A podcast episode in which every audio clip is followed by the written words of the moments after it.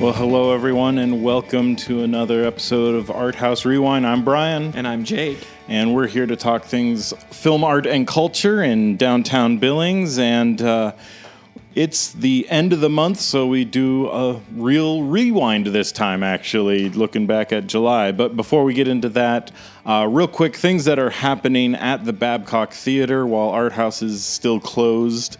Um, this month we will be playing the Star Wars films, all three of the original trilogy. So, um, starting this Friday, we have uh, Star Wars Episode 4 A New Hope, and that will play Friday and Saturday. And then on Sunday, we have uh, The Hidden Fortress, Akira Kurosawa's Hidden Fortress, which was a uh, major influence, especially on this um, first. Uh, or I guess episode four of Right. uh, Star Wars. I was a big influence on that. So check that one out as an art house essential, which will be free to members.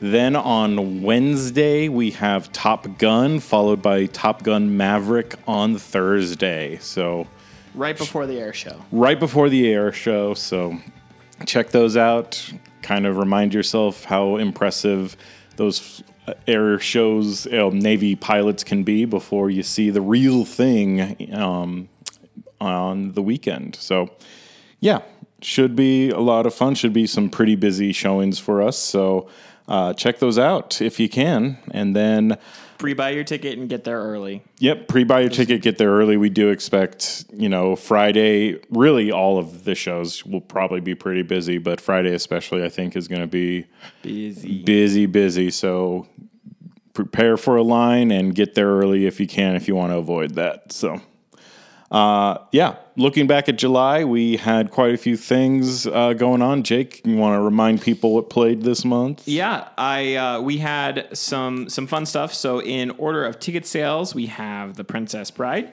Asteroid City, Mission Impossible: Dead Reckoning Part One, Spy Kids, The Wicker Man, and The Lord of the Flies. Yeah. So a short, Yeah. a short lineup, but uh, a lot of things happening during that. So Private stuff. Um, Yeah. Iris came in. It just Tyrus wasn't in our came in. ticket sales. yep, So exactly. So uh, yeah, pretty good month for us. Um, yeah, what would be your favorite thing as far as things that were a big success?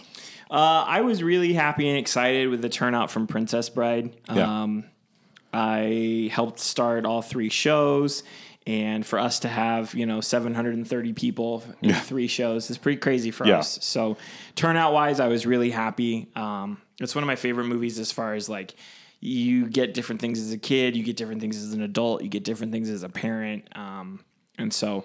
The humor hits at all levels. The story hits at all levels. It's just a good feel good fil- film. Uh, and it was one that I got to get a new costume for, Brian. I Yeah. got, got to dress up as the pontiff, the priest, Yeah. the wav, twu wav. So I think that like how many people I made instantly smile when they came through the door and saw me and it clicked. And then what was even better is people that hadn't seen the movie, they're like, what is this guy doing? Going on? Why is the And then as they left, they were like, dude, that's it. I get it now. Yeah. Uh, it was Yeah. quite a few of those and took a Cool. lot of pictures with people I didn't know. And How warm was that costume? it was not bad. Okay. You know, I gotta say the dress had pretty good flow to it. So uh, it was not too bad. Good. Cool. Yeah, for me, um, I was actually real excited to see that uh, Asteroid City um, did really well for us. I assumed it was going to do well for us. French Dispatch did really well for us, so um, I was expecting Asteroid City to do well, but um, I did not expect that it would outsell Mission Impossible Yeah. with five less showings than Right. Mission Impossible had. So And Uh. I think the impressive part about Asteroid City is, you know, guys, we kind of see weekends are obviously a heavier movie day for Yeah. us, and then the weekdays come, and some weekdays it's like, oh, great, you know, there's five people watching today, or, but for Asteroid City, it was a consistent thirty to forty, Yeah. on the weeknights and the weird showtimes we placed. Like there was not a dull No. showing for no, the whole none two of those where it's like, oh man, only two people Right. came. Or, Yeah. yeah. So yeah, no, that was real exciting to see, and yeah, I I was surprised that it beat out even a big blockbuster like Mission Impossible. So good to see that Billings is into those weird, quirky Wes Anderson films um, and knows where the right place to see him. and knows the right place to see him too. Because yeah, to be fair, um, the AMC did have it a week earlier than us, but people still decided to wait and see it with us. So good to see. Um, so, what would be your um, disappointment? Would you say, as far as the month goes? You know, it's hard. I don't think it's its fault, but Mission Impossible, I don't know if it just hit the wrong time of year. There was so much stuff to do in town. Barbie and Oppenheimer came out. Like I I it was a good movie. Like I enjoyed it from start to finish and I felt like it was a great pacing. I think that labeling it part 1 may have turned some people off. Yeah, that we're just not excited, especially after Spider Verse, to just be like, oh, I'm only going to watch half a movie. Right. Uh, but I thought it was great. The pacing was great. The action was great. You know, er- they heavily advertised the videos of how much of it is real versus CGI. Yeah. Um, and so all of that's really cool. And I thought it was well done. So I was bummed in the sense of like, it just lost out to other things during our two weeks. Yeah. Yeah. And yeah, especially I think the Barbie and Oppenheimer thing just really um, killed a lot of momentum on this one in the sense that, you know, we here, we live in movie land and we're, you know, we get excited for every film and we get, you know, all that. But the reality is, is that most people see maybe three movies a year. Right. So, And two of them came out on the same day. yeah. So when, you know, Barbie and Oppenheimer became much more of an event, it's like, well, we're going to do that and, you know, we'll catch Mission Impossible another time. You know, maybe when it comes out on VOD or something like that. Or so, when the second part's out and I can or when the second part's out and yeah, so uh, so yeah, that definitely I think was a major factor, but uh, yeah, still no qualms with the film itself. It was just kind of bad timing. So Yep. Uh, yeah, for me, I would agree that Mission Impossible would be my biggest disappointment for the month.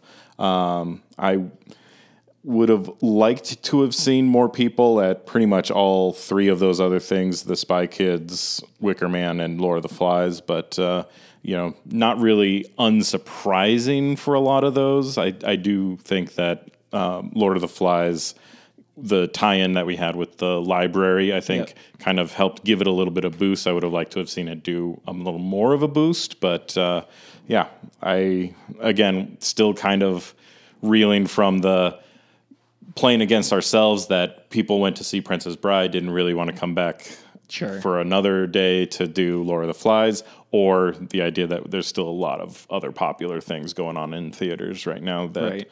you know, or just in town in Yeah, general. exactly. So, um, yeah, but overall, uh, big, big month for us, and a couple new films, a few classics that really knocked it out of the park, and uh, yeah, we're There, there were not a lot of films this month, but I think we all feel like work wise, we put in a lot just from how much progress we're making for Exactly. Art House and Phase Two.